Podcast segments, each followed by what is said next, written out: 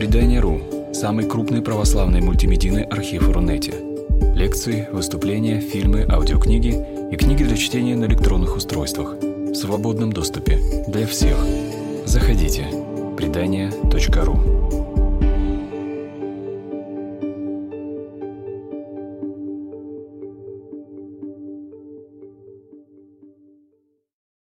Да, всем добрый вечер.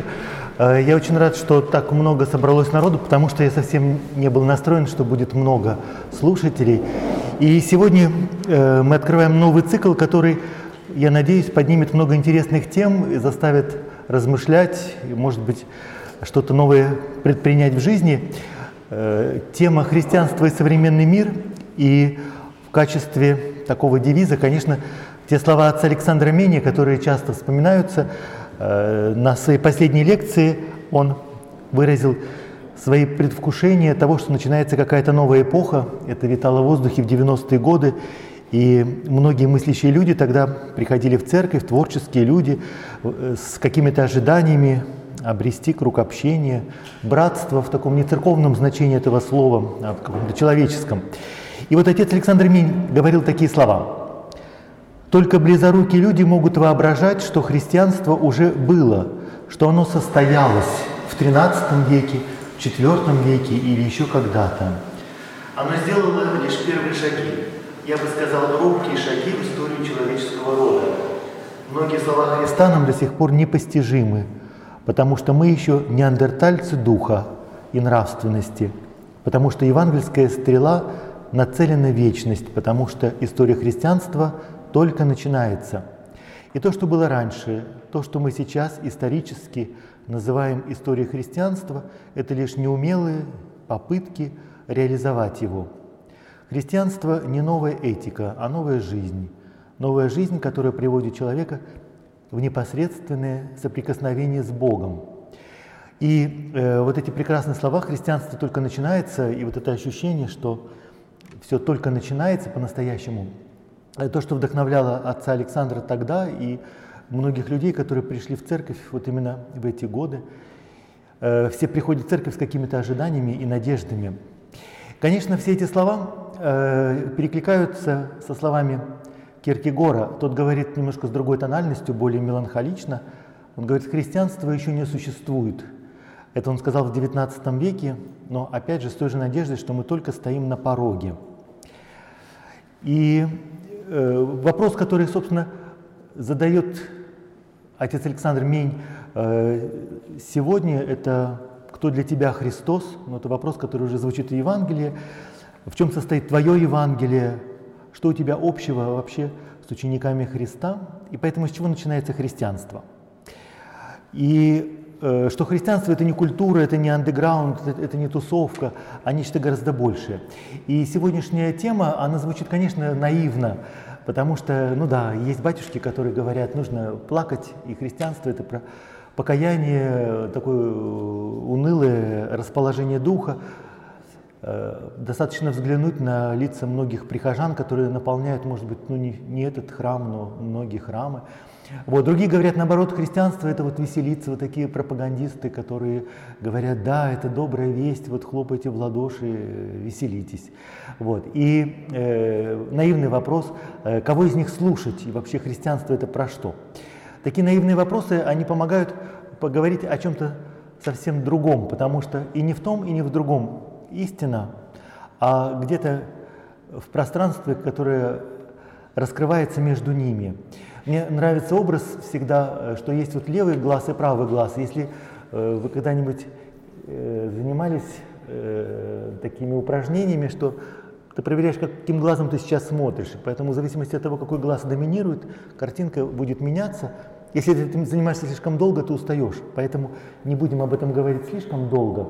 Но э, вот эти две перспективы, как их совместить и что здесь можно интересного открыть. И мне кажется, что христианство имеет будущее в той мере, в какой есть люди, которые способны услышать то, что еще другие не услышали в Евангелии.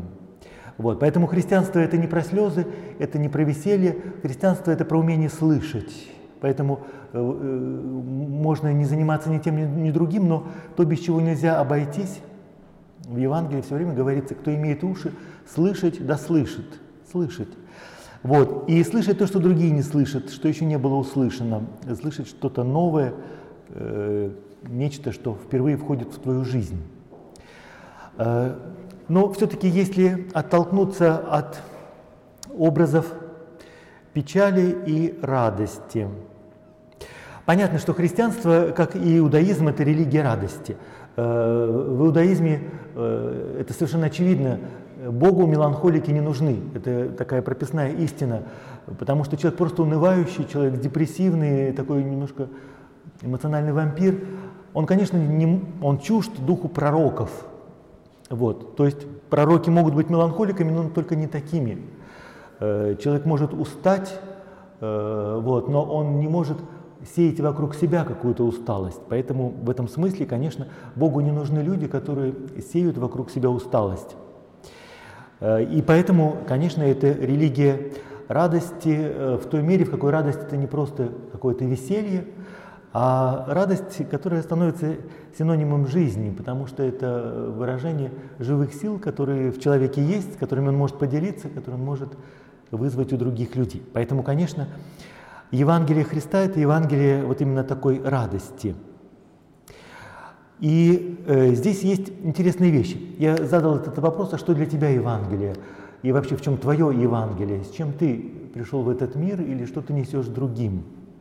Не просто как некое кредо, как это делают пропагандисты, ну вот что ты хочешь нам сказать, а действительно то, что в тебе живет, какое Евангелие в тебе живет. И вот здесь имеет смысл поразмыслить вообще над словом «Евангелие», и в нем, может быть, услышать что-то, чего раньше вы не слышали. Потому что просто сказать, что это веселая весть, или радостная весть, или благая весть. Понятно, что это и, и, не, и не весть в том смысле, как мы привыкли читать в новостной ленте. И радость там тоже другая.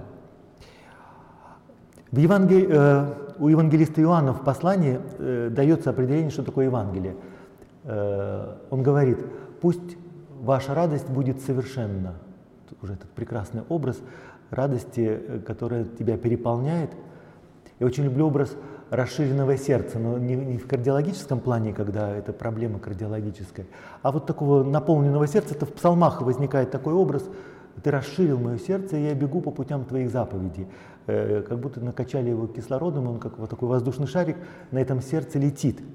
Э, поэтому пусть радость ваша будет совершенна. Почему? Потому что ваши глаза видели, ваши уши слышали, вы созерцали, ваши руки прикоснулись. Слово жизни. Слово жизни. Вот что такое Евангелие, слово жизни. И поэтому это слово, которое вот вселяет вот эту радость, надежду. И христианство дает вот этот вкус и силу жизни. И в этом смысл Евангелия. Многие, может быть, из вас уже слышали, но я люблю к этому возвращаться. Это такой маленький секрет филологический, поскольку я учился на филфаке. Слово «Евангелие», оно не переводится как «радостная весть». Вот эта приставка «ев» — то же самое, что в слове «эйфория». То есть это некая весть, которая в тебе рождает вот такой эффект, как обезьянкам накололи эндорфина. Вот. То есть действительно нечто, что вдруг тебя накрывает какая-то сила, которая наполняет твою жизнь, ее ориентирует в каком-то совершенно новом, может быть, направлении. И в этом смысле Евангелие, конечно, должно быть всегда абсолютно новым, неслыханным и поэтому самым интересным.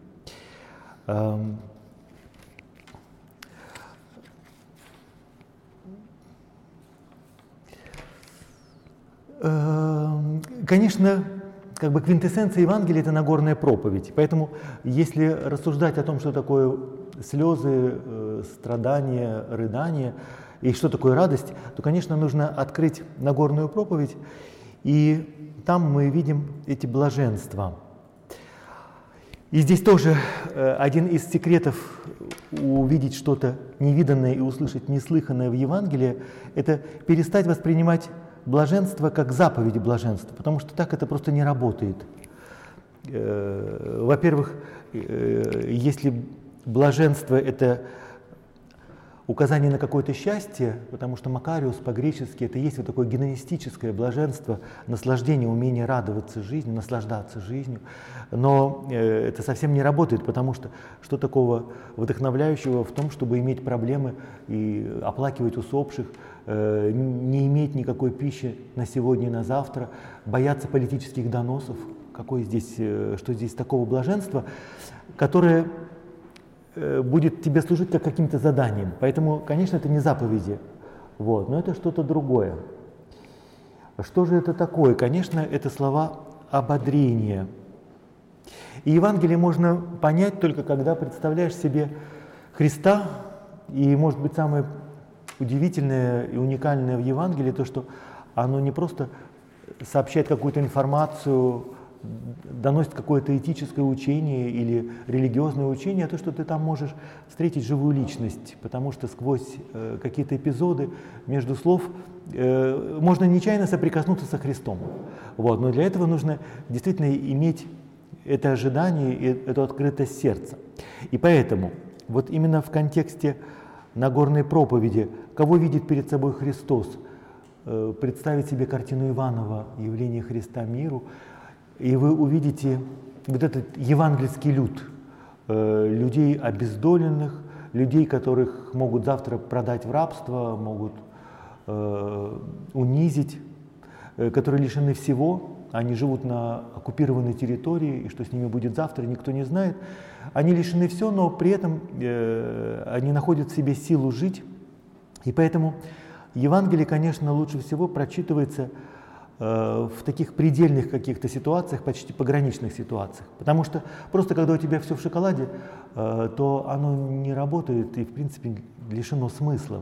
Если читать Евангелие просто вот как дополнительную какую-то ментальную процедуру, как добавляют бальзам в теплую ванну, оно не работает. Но оно работает в среде людей, которые действительно, как те, которые окружали Христа, те, которые лишены всего. И поэтому слово «блаженный» означает буквально ободрение, вперед, давай, держись. И поэтому это такое приглашение к действию всегда, приглашение к действию. Поэтому, как понимать, блаженны плачущие, ибо те утешатся. Вот. Понятно, если мыслить так трафаретно, как мы привыкли, вот тебе дают какое-то задание, ты его выполняешь, тебе ставят оценку, тебе дали задание плакать. Зачем? Потому, для того, чтобы тебя Бог утешил. Какая-то логика: не согрешишь, не покаешься, э, не поплачешь, не утешишься. Вот. Но опять же мы оказываемся вот в такой э, плоскости, которая большого смысла не имеет, потому что Евангелие, оно написано не, не для этого. Христос пришел не для того, чтобы нам давать вот такие задания, а потом ставить нам за это оценки. Но это работает именно э, в ситуации запредельной какой-то. И, конечно, кто такие плачущие в Евангелии? Во-первых, это люди, которые оплакивают своих усопших. Наинская вдова, которая оплакивает своего сына, э, Мария и Марфа, которые оплакивают Лазаря. Э, люди, которые действительно переживают момент горя и траура очень сильного, поэтому это плачущие. По-человечески это очень понятно. И э, Бог соединяется с ними, Он становится человеком настолько, что Он плачет вместе с ними. Именно поэтому та ситуация, в которой они оказываются, э, это источник блаженства. Вот. Э, здесь возникает очень интересный опыт, потому что наверняка вам э, доводилось бывать на свадьбе, где настроение после этого такое похоронное, потому что ну, была какая-то веселость, но она ни о чем. И наоборот, может быть, вам доводилось бывать на похоронах, где после ты испытываешь чувство, как будто ты побывал на свадьбе.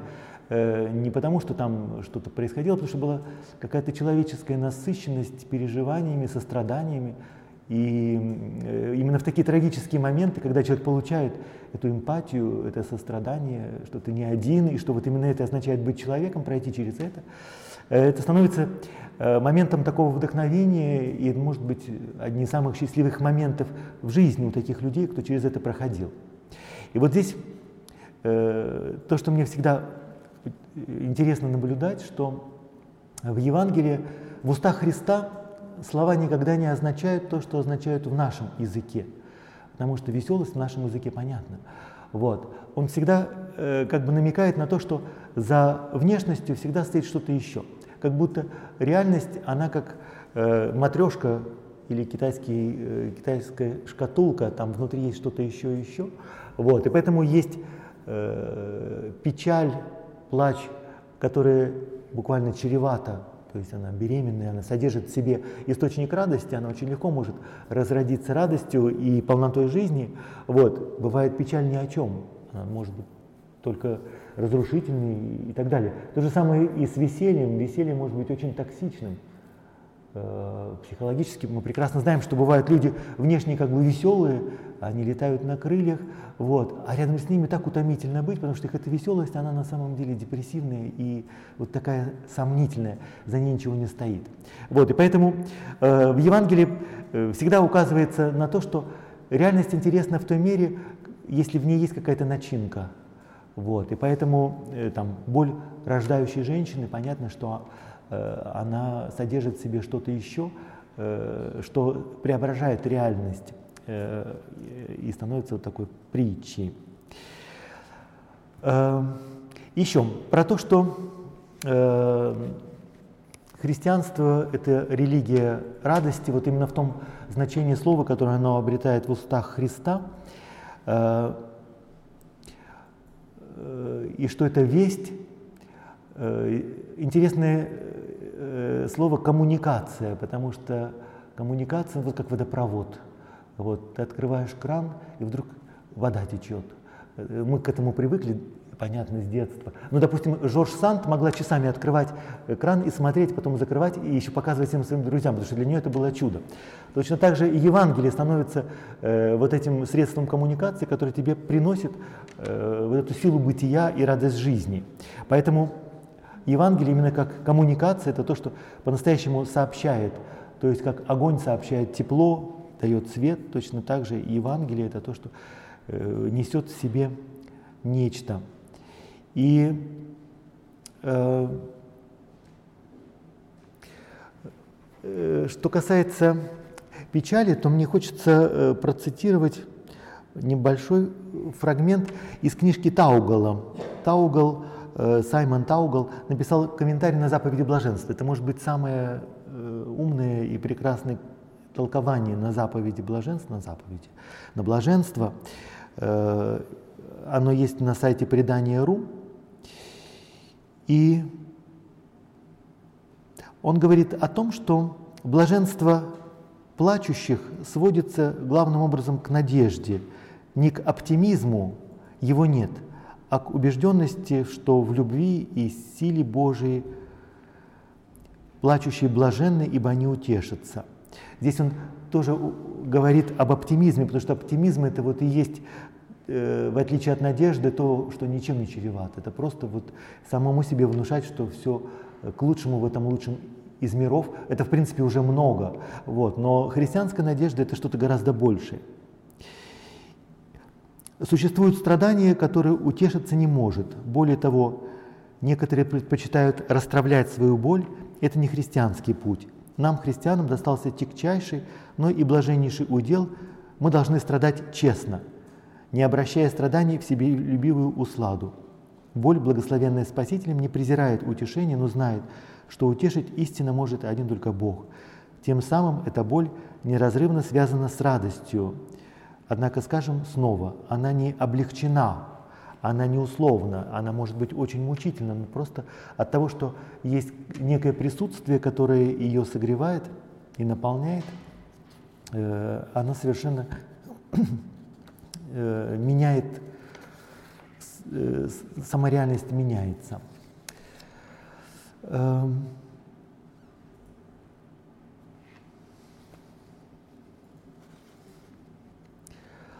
В связи с радостью тоже просто некоторые идеи, которые так вот вам, перед вами раскладываю, как пасьянс или как такие камушки, может быть, вы что-то похожее испытывали или размышляли. Очень популярная тема, конечно, работать с травмами. И вот священные травмы — это вообще прекрасно, потому что уже само это выражение священной травмы, оно настраивает на соответствующий лад. И вы приходите к какому-нибудь психологу или к батюшке, вот, вы приходите с одной проблемой, его задача сделать так, чтобы вы ушли с десятью. И э, будем искать корни э, каких-то проблем, вопросов, которые у вас возникают. И, конечно, нужно искать в детстве, вот, легко найти, а потом окажется, что-то там было еще. И таким образом э, ну, возникает очень интересный вопрос, который ответа не получает. Конечно, отдельная тема, я об этом не буду специально говорить, просто э, это очень забавно, пренатальная психология, потому что если тебе не хватает травм в детстве, то ты можешь вспомнить, вот когда ты был в утробе мамы, там в этот момент кто-то громко чихнул, мама испугалась, и в тот момент ты получил травму. Поэтому вот как бы э, работа вот с такими травмами, просто от того, что это очень популярно, это наполняет жизнь очень многих людей.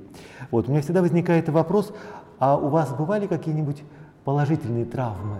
Например, у вас бывали какие-то моменты радости, э, которые действительно способны поменять вашу жизнь? Потому что травма, она э, является таким ударом, который меняет жизнь, она отпечатывается в, в нервной системе или в твоей судьбе, вот. Но должны же быть какие-то и положительные тоже травмы. И поэтому, когда вам предложат копаться в каких-то негативных переживаниях, вспомните какие-то моменты, когда, может быть, вам кто-то улыбнулся, кто-то вас утешил, или, может быть, вы кому-то облегчили судьбу, и это стало источником радости. И это было такой травмой.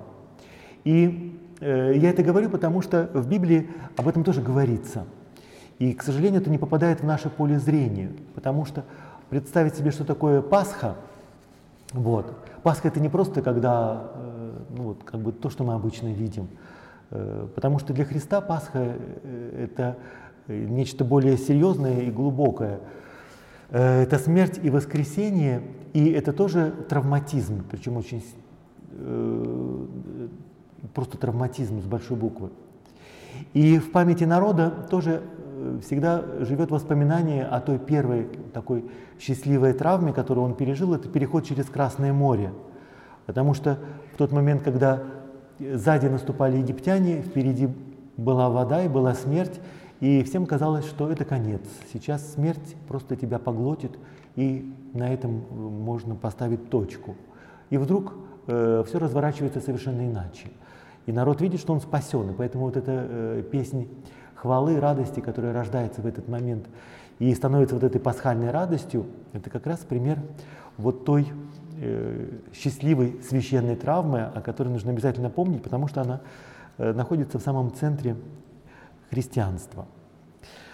Э, тема о том, как Евангелие работает в пограничных ситуациях, э, самый яркий пример — это то, как Евангелие читается среди людей обездоленных, например, в тюрьме э, или в каком-то месте, где живут люди, отвергнутые обществом. Они Евангелие слышат совершенно по-другому. И то, что они считывают, в первую очередь, они в нем считывают весть надежды, э, что для тебя все может начаться сначала. И э, именно вот это самое главное в Евангелии, тогда мы понимаем, о чем идет речь. И э, мне на память всегда приходит история, которую я слышал от кардинала Люстиже, это был архиепископ Парижа, но это не только его личная история, это история целого поколения, кто пережил Вторую мировую войну, может быть, кто пережил Первую мировую войну, по крайней мере, вот такие катаклизмы, э, которые абсолютно беспрецедентные, потому что до этого никто не знал, что бывает фабрика смерти, лагеря смерти, что это может быть поставлено на поток, что вообще человек может изобрести такие средства, расчеловечить другого человека, то есть полностью лишить его не только имени, вообще воспоминаний о том, что ты человек.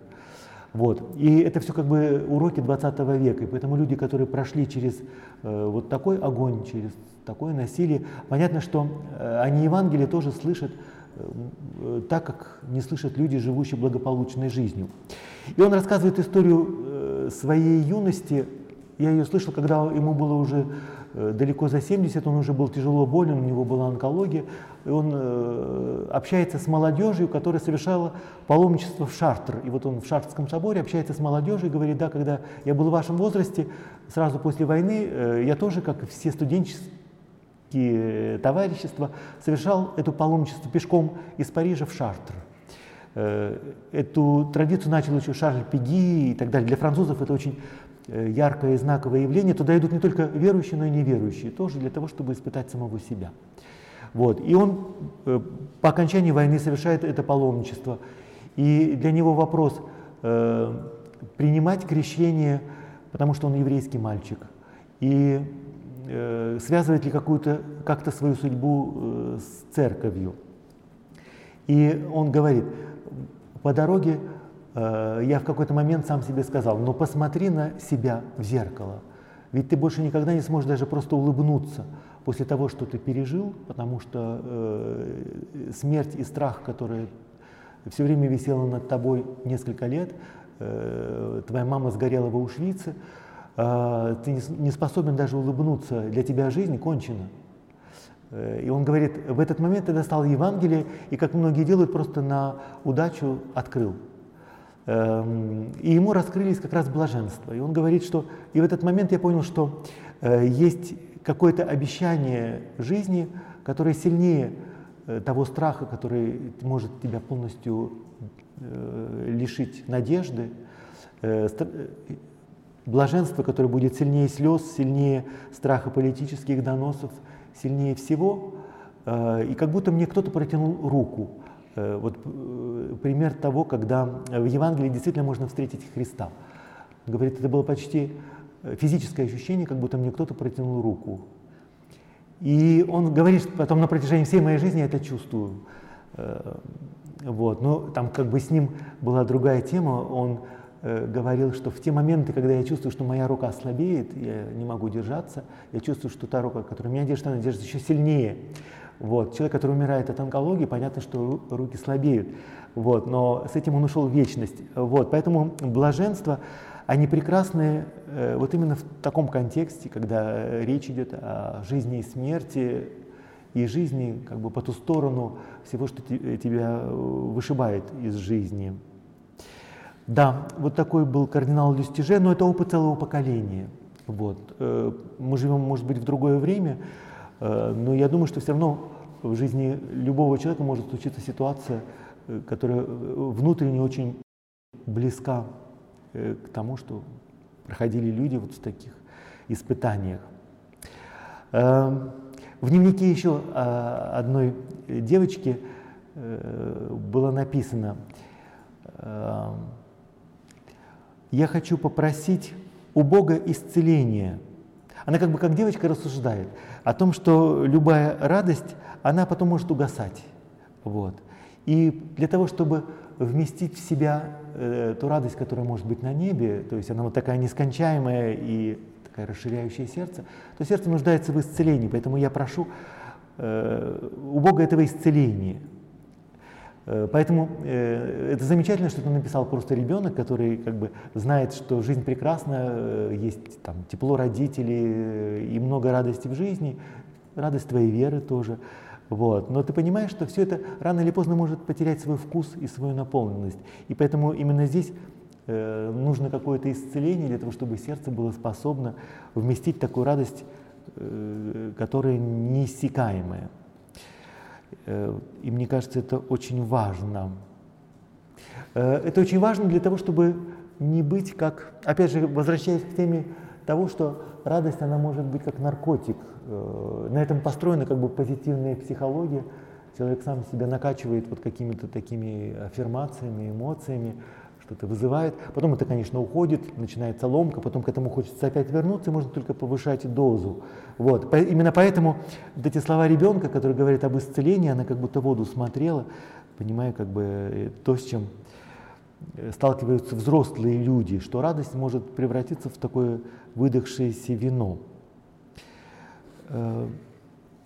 Поэтому в Евангелии, конечно, радость — это не просто какие-то ощущения, переживания, эмоции. Безусловно, это очень важно, и без этого жизнь человека тоже не имеет какого-то воплощенного измерения. Вот. Но э, все-таки речь идет вот об этой радости совершенной, которая не проходит. Не в смысле, э, что она всегда будет э, положительной или вот такой веселящей. Вот. Она может стать и чем-то другим, но чтобы не уходила никогда эта сила жизни. Даже в тот момент, когда уходит физическая сила, по крайней мере, остается э, жажда, которую Бог может утолить. Вот. Поэтому э, водораздел проходит не между весельем и плачем, а вот между э, тем, что Бог может что-то для тебя сделать, и когда Он уже ничего для тебя сделать не может. Э, и э, парадоксальность Евангелия, что оно все время нас э, переориентирует э, в наших рас, рассуждениях и в наших оценках. Вот. Э, В принципе, мне интереснее было бы ответить на ваши вопросы или услышать какой-то фидбэк для того, чтобы не говорить просто воздух, потому что иначе э, тоже превращается в такой сеанс аффирмаций или ароматический массаж мозга. Вот. Поэтому, если есть какие-то вопросы, мне было бы интересно их услышать. Э, тогда можно будет продолжить разговор.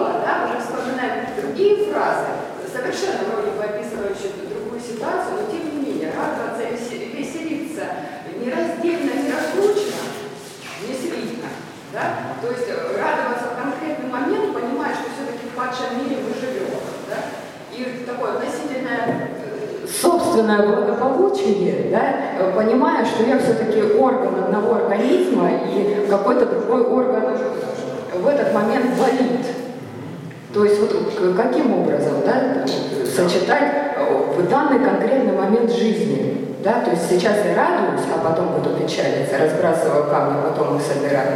Либо все-таки это одновременно присутствие этих двух состояний. Да.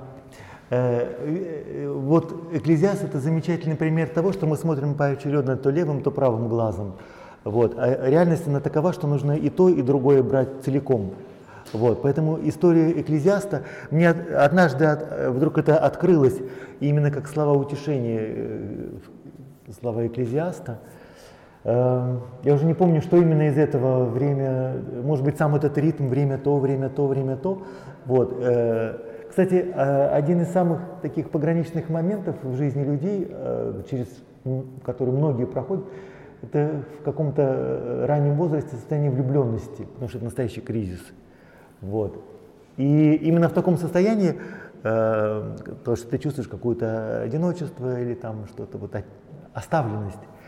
И наоборот, это может заменяться такой эйфорией. И вот в момент оставленности просто я тоже на удачу открыл случайного «Экклезиаста» и вдруг понял, что «Экклезиаст» говорит, что и, и то, и другое составляет полноту твоей жизни. Вот. Если убрать что-то одно, то жизнь не будет полной. И это может чередоваться как фаза Луны. Вот. Это может быть и одновременно, потому что, в принципе, наша психика способна одновременно испытывать взаимоисключающие эмоции, при том, что человек э, при этом психически здоров. Э, вот. Поэтому история с «Экклезиастом», он как раз говорит, что и то, и другое являются э, полюсами единой реальности, которые составляют жизнь. Вот. Это как магнит, у него есть два полюса, но он всегда целый. С «Экклезиастом». То, что вот я услышал, может быть, это не совсем ответ на ваш вопрос, но мне об этом э, нужно обязательно сказать. Э, там сказали про орган. Э, Потому что в Библии есть слово «радость», которое означает общую радость, разделенную радость. Это радость народа, семьи, двух влюбленных, но это радость, которой ты можешь поделиться, и это как хлеб, который ты можешь преломить с другим человеком. Вот. И причем это специальное слово, которое обозначает вот такую радость, которая она не индивидуалистическая, не эгоистическая, а то, что, то, что становится праздником, создающим семью или какую-то общность, вот эта вот радость. Поэтому... И другая вещь, связанная с Экклезиастом, тоже пример того, что Экклезиаст — это человек, который очень устал от жизни. И он об этом говорит, может быть, даже с чувством юмора, что я уже в таком возрасте, когда ничто не радует, ни женщины, ни вино, слишком устал. Вот. И поэтому что остается в жизни, когда все уходит? Остается вот это ощущение, что присутствует Бог, да, страх Божий. Ну вот начало премудрости. Когда все уходит, остается вот это э, чувство, этот трепет. Может быть, последнее, что у него осталось. А все остальное его уже как выдохшееся вино. А у него было все. Он был царем в Иерусалиме, у него чего только не было. Вот. Да, пожалуйста, отец Давид.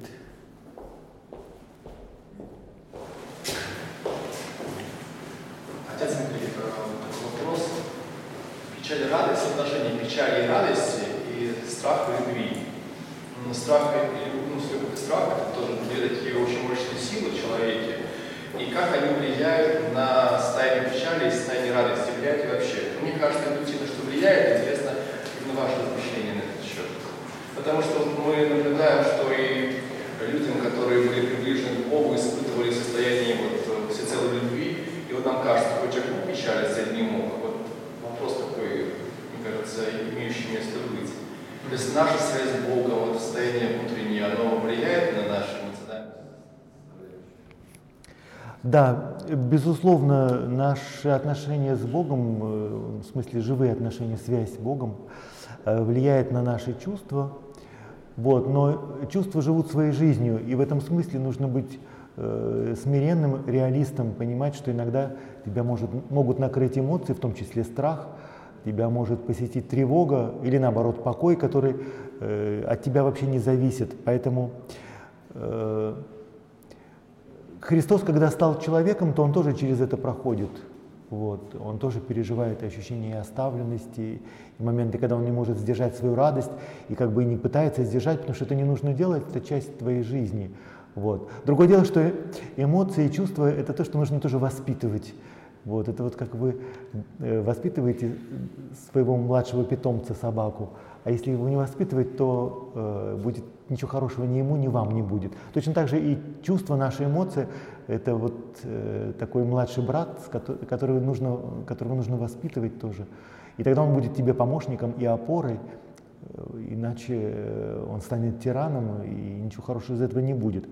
Что касается самого страха, конечно, вот в Библии страх Божий и вообще страх — это очень двойственное чувство, как и все, что в Библии употребляется, оно всегда имеет положительную сторону и такую, может быть, связанную со смертью, и негативную сторону. Вот. Поэтому страх — это, конечно, эмоция, которая у нас рождается, когда есть опасность, вот это предупреждение, осторожно, тебя там впереди ждет лев, и ты уже чувствуешь этот страх. И если ты сумеешь правильно его расшифровать, то он тебе спасет жизнь, этот страх. Вот. И поэтому то же самое слово употребляется к присутствию Бога, потому что интуитивно ты чувствуешь, что есть некто, кто стоит за тобой. Вот, это ощущение присутствия. Вот. Но страх, он может быть и спасительным, а может быть и разрушительным сам по себе. И в этом смысле это человеческое богатство. Владыка Антоний еще говорил замечательные слова, когда кто-то к нему приходил, ну и рассказывал, как, какой трэш жизнь, хуже некуда, и деваться некуда. Вот. Если это был человек, который действительно ждет утешения, то есть он, у него жажда, э, и поэтому достаточно сказать что-то, одно слово, и э, произойдет исцеление. Были другие люди, про которые, про которых, как мне рассказывают, он просто говорил: вызывать полицию или скорую помощь вам. Вот, потому что человек не ждал утешения, а он просто хотел других втянуть в свой хаос и, и так далее. Либо это было что-то уже такое медикаментозное. Да, так вот, э, что он сказал вот, э, кому-то вот в такой ситуации? Он сказал простые слова: это и есть жизнь, и другой не будет. Вот, и э, просто человек, когда даже переживает вот такие как бы горькие чувства, ты вдруг понимаешь, что это твое богатство, потому что это часть твоей жизни, и ты в этот момент живой. И, конечно, быть живым лучше, чем быть экклезиастом, э, которого уже ничто не радует. Вот. Ну, то есть э, всегда есть э, какие-то дополнительные нюансы, и, и, а, имеет смысл всегда прислушаться к себе и к Богу. Мария, вы хотите? Нет.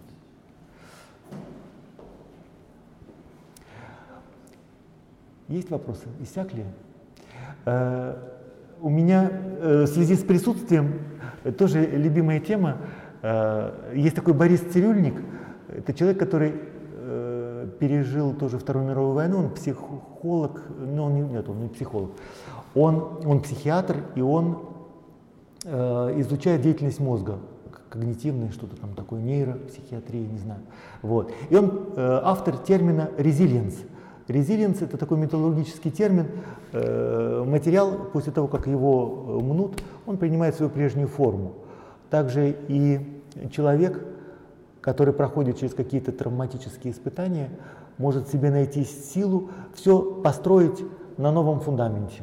Будет новая архитектура, из того хаоса э, тебя жизнь смяла в лепешку, условно говоря, но есть эта способность восстановиться.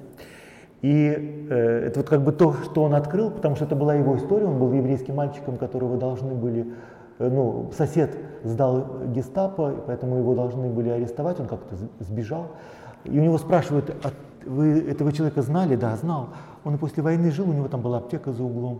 И ждут, что, ну, вы ему отомстили? Нет. Зачем? Я выбрал жизнь. Вот. То есть, э, ну, просто как пример, кто это говорит. Да, я все это его вспоминаю в связи с присутствием, потому что он занимается мозгом. Вот. И он говорит, что э, когда есть присутствие, то в мозгу э, активизируются определенные центры, и энцефалограмма это показывает. Вот. Поэтому, например, человек молящийся, если сделать ему энцефалограмму, но он, если он по-настоящему молится, то у него активизи- активированы те же самые центры, которые у младенца в тот момент, когда его держит мама на руках. Потому что есть какое-то присутствие, и благотворное присутствие, на которое он реагирует. И для него это реальность, которая... Вот, э, просто что современная наука как бы доказывает то, то, о чем вы говорите. Я бы хотела задать вопрос. Или есть вопросы? У меня даже два вопроса. Первый вопрос. Все-таки вот вы говорили про эйфорию, да, и вот банки, эйфория. Но... Часто встречаю этот вопрос, все-таки как вот отличить, ну, вы сказали о том, в чем они схожи, а как вот отличить радость, там, я не знаю, выпил, там, веселишься, и радость вот от э, присутствия в духе. Mm-hmm. Да. Я на самом деле не склонен э, возвышать одну радость, унижая другую, потому что, в принципе, э, подвыпивший человек испытывает радость, которую не нужно э, презирать. Вот. Кроме тех случаев, когда она действительно начинает разрушать. И вот здесь мы как раз и приходим к тому, что нет никаких надежных критериев, но по плодам мы всегда узнаем. Если это тебя разрушает, разрушает твою судьбу и разрушает твои отношения с ближними, уничтожает любовь, в смысле вот такое добрые отношения и единство с другими людьми, то понятно, вот он критерий. Критерий — это всегда плоды.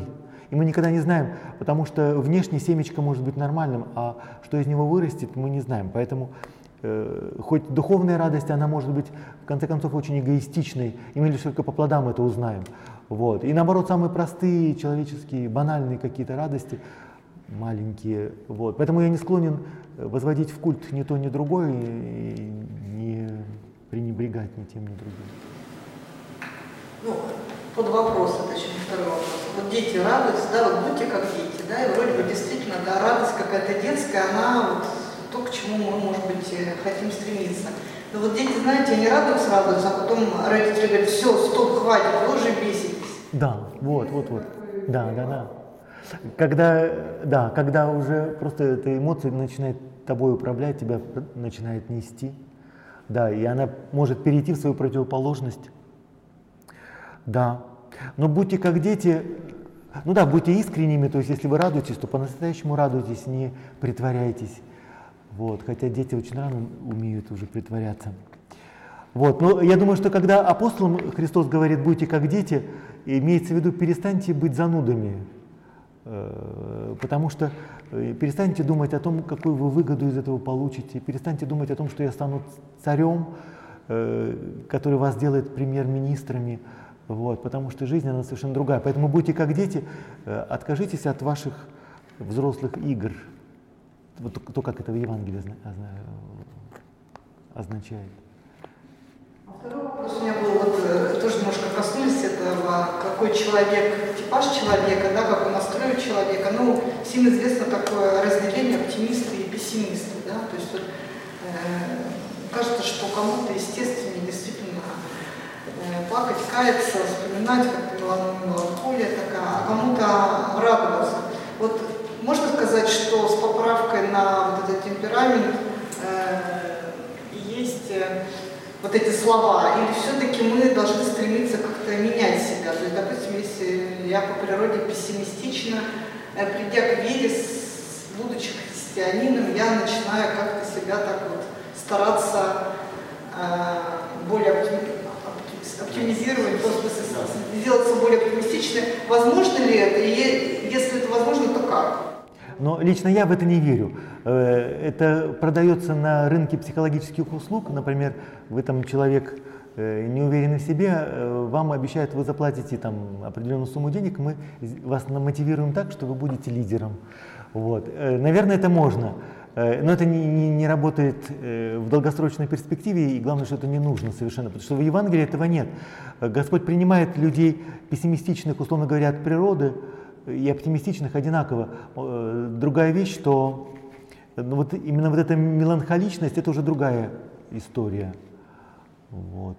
Поэтому темперамент менять не нужно, он какой есть, такой и есть. Вот. А что мы с ним делаем, это уже зависит от нас. Поэтому быть честным пессимистом. Потому что самое главное, это чтобы была, ну, условно говоря, вот эта агапе, любовь. Вот. Поэтому и пессимист способен на любовь, и оптимист способен. Но точно так же и тот, и другой может ее разрушать. Поэтому водораздел... Проблем вообще в этом нет, не в темпераментах проблема.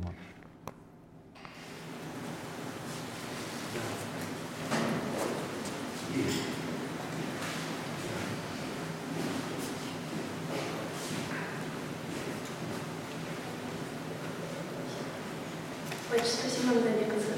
Замечательная лекция. У меня такой вопрос. Скорее всего, вы еще не были в раю, но мне интересно, э, интересно ваше мнение с точки зрения богословия. Была ли э, в раю печаль, и если ее не было и не будет, неужели это следствие грехопадения? Спасибо. Ну, поскольку я там не был, э, то я вам не могу сказать. Но в тех состояниях, которые э, я переживаю, и мне кажется, это такое предвкушение рая, я скажу, что там есть печаль, но она другая. Вот. Потому что сама по себе печаль э, — это не только отрицательное состояние. Если она не, если не переходит в такую романтическую истому там, или депрессию, то печаль — это хорошее состояние. Поэтому говорится там тоска по Богу, но это печаль по Богу, потому что сам Бог дает это чувство нам, для того, чтобы о нем не забывали. Вот. Поэтому все, что Он дает нам здесь, то почему-то не может наследовать вечность. Вот. У святых отцов, конечно, эта идея, что э, то, что является грехами или добродетелями, это не вопрос печали там, или веселости, а э, куда это направлено. Вот, поэтому э, грехи и пороки — это всегда те же самые силы, которые нам даются, но мы их направляем не туда. Вот. Тебе печаль дается для того, чтобы ты печалился о Боге, чтобы о нем помнил и жаждал его. Вот. И тогда ты получишь духовное утешение, радость и так далее. Вот. А ты начинаешь печалиться от чего-то другого. Да, поэтому я не вижу никаких противопоказаний печали войти в небесный Иерусалим. Она там будет просто другой. Как и другой будет радость тоже. Я хотела бы еще от себя немножко продолжить эту мысль. Вот если мы так рассуждаем, какие эмоции могут быть в раю или не могут быть. Вот если говорить о юморе, да, то это тоже свойство такого оптимистического и радостного человека. Э, вот когда мы осознаем какие-то свои грехи, ну, да, вот мы, допустим, плачем и рыдаем о своих грехах, можем ли мы относиться к грехам с юмором или вообще это недопустимо? Можно ли смеяться над э, собственными грехами или все-таки такое отношение, оно спорное? Я думаю, что есть грехи, к которым нужно относиться с чувством юмора. И это лучшая терапия. Потому что юмор сам по себе, так же, как и ну вот, в театре комедия и трагедия, два полюса, которые, цель которых привести к катарсису, к очищению. Поэтому юмор, добрая ирония, она может быть терапевтической. Поэтому к некоторым грехам можно относиться с юмором. Например, к тщеславию. Ну что, неужели относиться всерьез? Вот. Закхей, что, ну как к нему относиться? Он очень комичен в Евангелии. Вот. Поэтому есть грехи, которые в принципе комичны, и, и поэтому к ним и так и нужно относиться, если вы хотите от них избавиться. Про юмор, да, вот если говорить. Еще такой момент, когда я слышала такое мнение, когда человек кается в одном и том же, либо, ну то есть он психологически, что ли, не может, хотя вот уже было разрешение греха, да, он продолжает из-за этого переживать. И я слышала такое, такое мнение, что священник говорит, ну тогда вам уже к психологу. Вот, да, я момент. Иногда говорю к психологу. Что? Я иногда отправляю к психологу. Вот, говорю, вам сначала поможет психолог, потом приходите, вам помогу я. Вот, потому что есть некоторые вещи, которые просто есть специалисты, зачем отнимать у них хлеб. Э, про плач о грехах э, есть тоже очень интересный оттенок. Сегодня у меня была лекция с семинаристами, вот, э, и была очень интересная дискуссия. И один э, семинарист озвучил вот такую ситуацию, что, э, допустим, представить себе маму, у которой ребенок умирал, очень тяжелая была болезнь, и вдруг раз операция прошла успешно. Или там спасли жизнь. Вот. То есть э, то состояние э, тревоги и слез, которые мама пролила, понятно, что она теперь плачет, но по другой причине. Вот. И это очень похоже на то, о чем говорили святые отцы, когда говорили о покаянном плаче со слезами. Вот этот слезный дар, который нужно стяжать. Некоторые люди, которые читают книжки «Руководство по исповеди», приходят с этим... Э, не стяжаю дар слезный. Вот. И люди спрашивают, а что это что за дар и зачем он вам нужен? Ну, в книжке так написано. Э, о чем идет речь? Вот этот пентос по-гречески, слезы покаяния, которые одновременно слезы радости. И там всегда приводится метафора человека, который в пустыне должен был умереть и вдруг находит источники. Вот. Поэтому грех, который оплакивают, его по-настоящему оплакивают, когда ты получаешь исцеление. Вот. Наш плач человека, который нашел источник. Прекрасный образ. Вот, собственно, я вам такого плача о ваших грехах и желаю. А вот у меня такой вопрос. Как, на ваш взгляд, связана радость и воображение? Воображение. Я очень люблю воображение, вообще образное мышление людей, которые э, обладают этим даром. Э, мне кажется, это божественная способность, которая, э, которую Бог дал человеку. И поэтому вообще в отношениях с Богом у человека всегда не хватает воображения. Вот. Потому что он всегда готов сделать нечто большее. Но воображение — это вот какая-то так матрица, которая способна это вместить. И поэтому люди, у которых это есть, если это здоровое воображение, то это колоссальная сила, в том числе как бы духовная сила. Воображение и радость. Но если это радость воображаемая, то понятно, что, как и все воображаемое, это химера такая, ну, как аффирмации.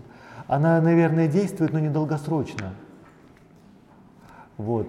Как, если это воображение такое индуцированное, то я просто в, это не, не, в этом не вижу большого смысла. Может быть, это лучше, чем там, индуцированная депрессия.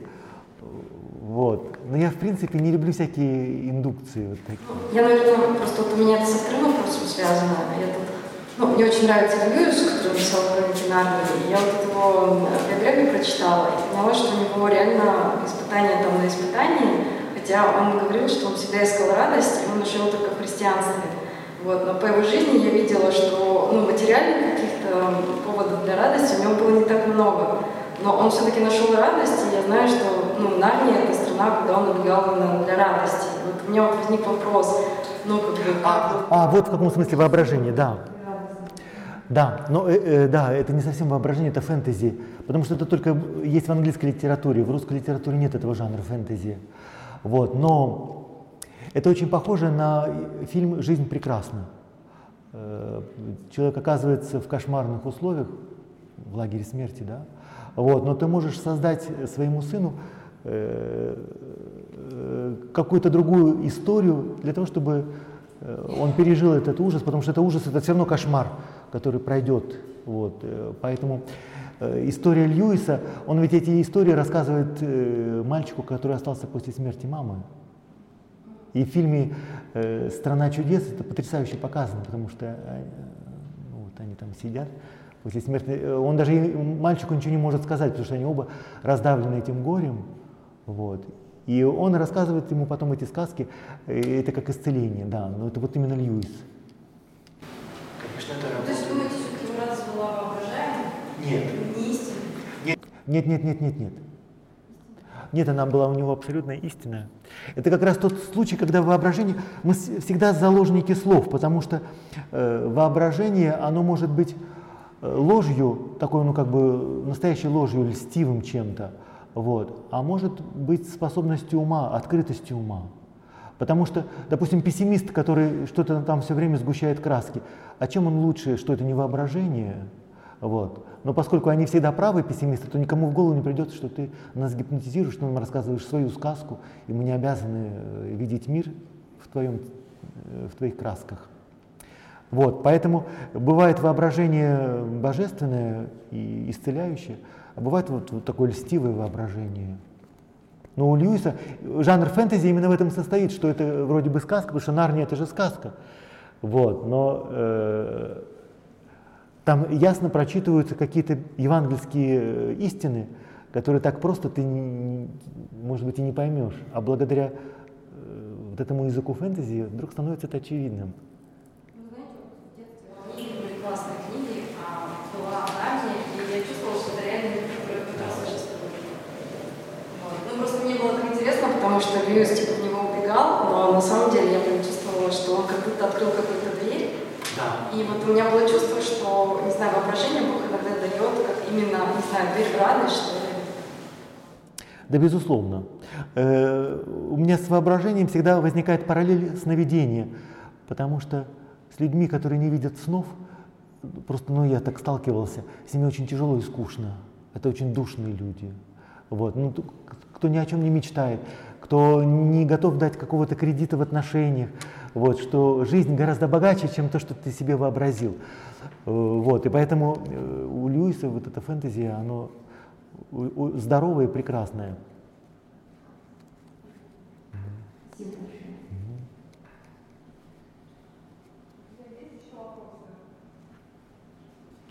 Но вот эта идея, что воображение э, фэнтези — это вот э, некая матрица, в смысле вот некая пустота, э, вместилище, которое Бог напол- может наполнить реальностью.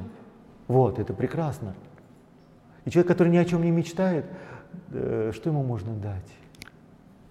Ну, можно пожалеть, ну, можно там что-то подыграть. Вот. Но по-настоящему прекрасны люди, которые что-то ждут и примерно знают, чего они хотят.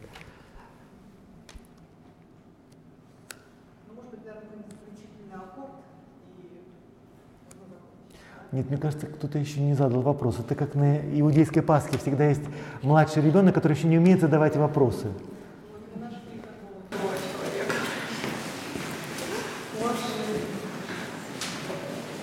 Спасибо вам за лекцию. У меня такой вопрос, не знаю, скорее как мысль, что можно ли так понять библейскую радость, как одновременно жажду и удаление? Как-то ты, вроде бы, уже имеешь этот источник, а в то же время ну, сохраняется какая-то жажда. Вот в этом и есть ну, настоящая радость. Ну, мне кажется, это как-то, может быть, творчество, что ну, самое приятное ощущение, когда... Ну, когда в конце вот, какой-то работы творческой, то больше хочется это делать. Вот, ну, в этом, вот, мне кажется, какие, какие вот после вашей лекции подумала о том, что такое библейская радость. Мне всегда э, сильно трогает образ жажды, потому что, когда произносишь это слово, то вспоминаешь какие-то моменты в своей жизни. Например, я там служил в армии э, в Полтаве, было жутко жаркое лето, ну просто... Все время хотелось пить.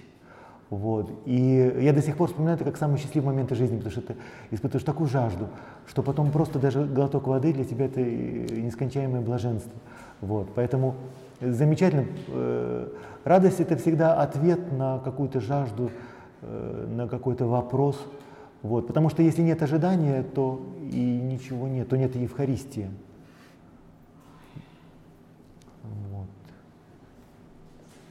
Есть тогда пресыщенность, либо какое-то отупение, ну, как бы и не так интересно. А динамика возможна, потому что радость — это всегда какой-то круговорот благодати, это какая-то циркуляция жизненных сил. Вот, поэтому, поэтому то, что вы сказали, мне кажется, истинной. Можно еще один вопрос? Да. Подскажите, как библейскую радость удержать. Удержать. Для многих людей это встреча со Христом, она действительно переворачивает жизнь. Но потом со временем, более-менее, ты начинаешь это терять. Оно летучивается, и не всегда понятно, каким образом не растерять роль до конца. Поэтому у вас какие-то личные советы? Но моя идея, что библейская радость, она всегда социальна. Вот. Мария Магдалина хотела бы удержать Христа и не отпускать больше никуда и никогда. Вот. Он ей говорит: если ты хочешь быть со мной, то иди к моим братьям. Вот. Поэтому библейская радость живет в сообществе людей, которые ее ищут, или ее хотят дать друг другу, или ее хранят. Вот. Поэтому призвание церкви и быть хранилищем и вместилищем этой радости. Апостол Павел в каком-то послании говорит: «Я служитель вашей радости». Прекрасно. Вот, ну, это как человек, который подает вино на стол. Смысл его апостольского служения – «Я служитель вашей радости», я на страже этого. Поэтому как сохранить? Для этого и существует церковь. Вот. И... Да, ну, к сожалению, тусовка — это как раз место, где первым, что улетучивается, улетучивается радость. Э, остается такая движуха, которая потом всех просто утомляет, изматывает. Радость первая улетучивается из тусовки. Вот. Поэтому церковь, которая превращается в тусовку или вот в такую общину, где вот движуха, движуха, это становится очень токсичным, депрессивным и очень быстро все перерождается, поэтому я в это не верю.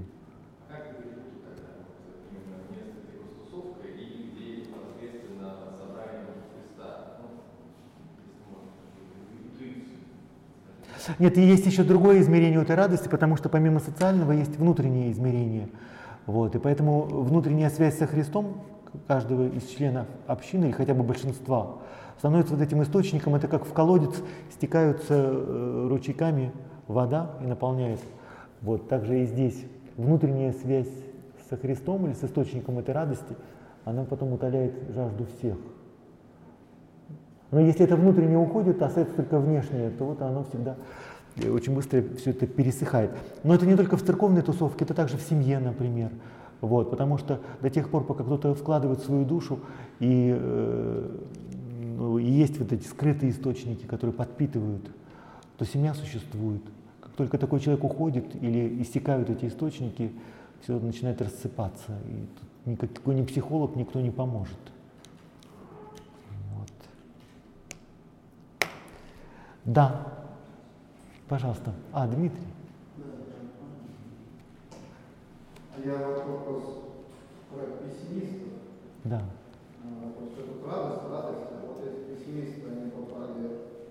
Давайте про радость пессимизма поговорим. Да, да, да. Как раз вопрос. Они попали в рай, пребывают там в печали. Прямо как бы хорошо, потому что yes, у меня печаль, все, и печаль, наверное, в моем превращается.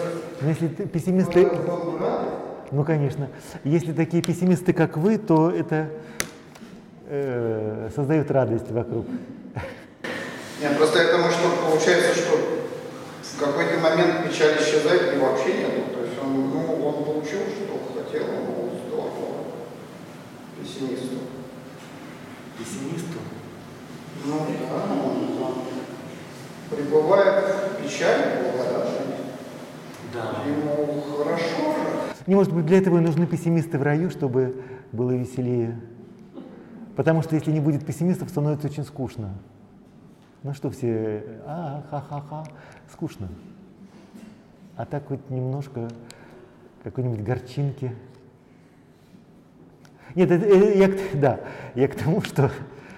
Э, Есть такое понятие агрессивный оптимизм. Да, агрессивный оптимизм, да. Ну, как и агрессивный пессимизм.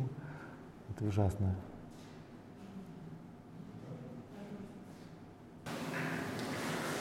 Я, Дмитрий, спасибо большое. Интересную лекцию. У меня, ну, в общем, такой, может быть, не столько вопрос, сколько, в общем, я когда читаю там «Жития святых», ну или что какую-то другую информацию слышу о том, как жили они и как они страдали, какие физические недуги у них были, и при этом они все время радовались. И я и ранее, и сейчас, собственно говоря, если по-честному, до конца не понимаю, как можно вот так радоваться, когда ты есть страдания, когда у тебя реально физические недуги, там какие-то язвы, там, ты еле ходишь на каких-то на, на своих ногах, там, вот. А некоторые даже специально еще и добавляли какие-то себе дополнительные испытания для того, чтобы испытать ту же самую физическую боль или какую-то там, в общем, не считали себя греховными людьми. И, и при этом они радуются. Получается так, что источник радости может быть именно только вот в некой такой горести, в некой какой-то переживании. И радости получает настоящие радости, не такой придуманный, искусственный, там, или, может быть, как вы говорите, токсичная радость, когда человек что-то бегает, там, прыгает, и все у него хорошо. Только тогда, когда он преодолевает какие-то трудности или какие-то горести, тогда получается настоящая радость. А вся остальная радость получается такая, ну, типа радость от того, что вот у меня нет никаких горестей, и вот радость от того, что у меня этих горестей нет. Вот если эти две радости сравнить между собой, как их можно идентифицировать? Ну, я думаю, что и, и, все это э, вполне допустимо. Можно радоваться тому, что у тебя все в порядке, ты не искалечен жизнью. Вот. Можно радоваться. Э, когда читаешь записки Шаламова или вот людей, которые побывали в лагерях, вот, э, просто от того, что их не сломили, э, они об этом вспоминают все равно как о каких-то моментах, э, не то чтобы радостных в нашем понимании слова, но э, все равно какие-то светлые воспоминания остаются. Ну, потому что это момент истины и силы, и ты выжил. Поэтому э, истории святых — это не только такие сказочные истории или нарочно э, из серии. Иногда это как будто садомаза, но это не так. Вот, потому что никто тебе не мешает и в лагере быть счастливым. Например, ну не знаю, в армии э, э, были самые счастливые времена моей жизни. Вот, когда я, выйдя, э, ну, не, не выйдя, уволясь в запас, об этом говорил, то мне говорили: странно, никто так не говорит. Разве это не потерянные годы? Вот, э, самые лучшие, тролливали. Да нет. Э, вот, поэтому, когда ты внутри, то радость, она может быть совершенно другого свойства. Мне кажется, еще э, радость нужно всегда как-то рифмовать с Евхаристией, вот, поэтому не, тоже не поверхностная, а просто таким осознанным приятием того, что тебе дается в жизни, как какое-то богатство, вот, из которого можно всегда сделать что-то самое лучшее. Даже из самого, может быть, чудовищного можно все равно сделать что-то лучшее. Вот. Но это все так по-философски, потому что всегда интереснее живые истории, живые ситуации, через которые ты сам проходишь, испытываешь. Это так же, как рассказывать о хорошем вине, просто показывая вам этикетки или мне. Вино нужно дегустировать, так что и здесь тоже. Радость — это лучше то, что дегустировать, как и печаль, чем рассуждать об этом.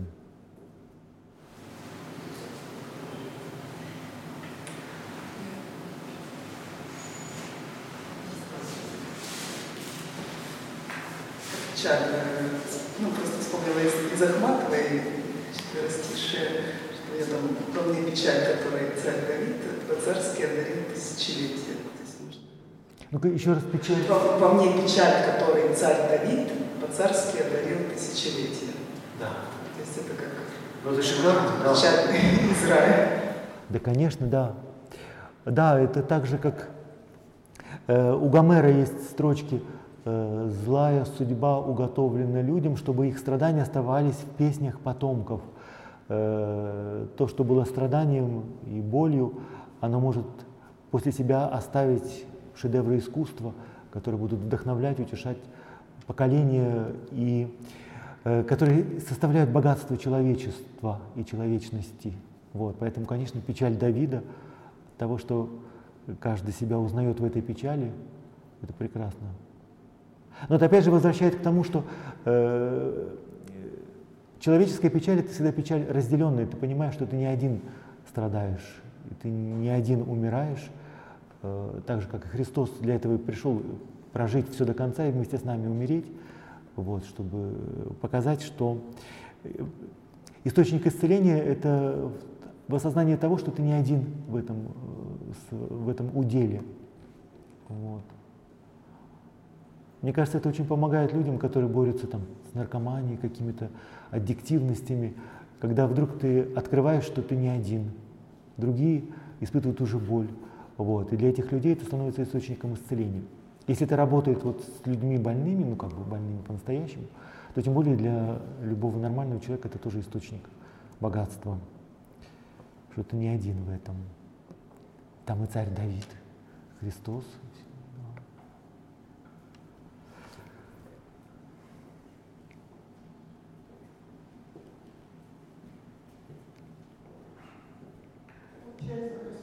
Сергей э, робко подает. Нет? Хорошо. Христос и в печали, и в радости, получается, с нами рядом. Да. Плачьте, рыдайте, и вы всегда радуетесь. Да. Но желательно, чтобы печаль была беременна радостью, вот, чтобы она не была беременна.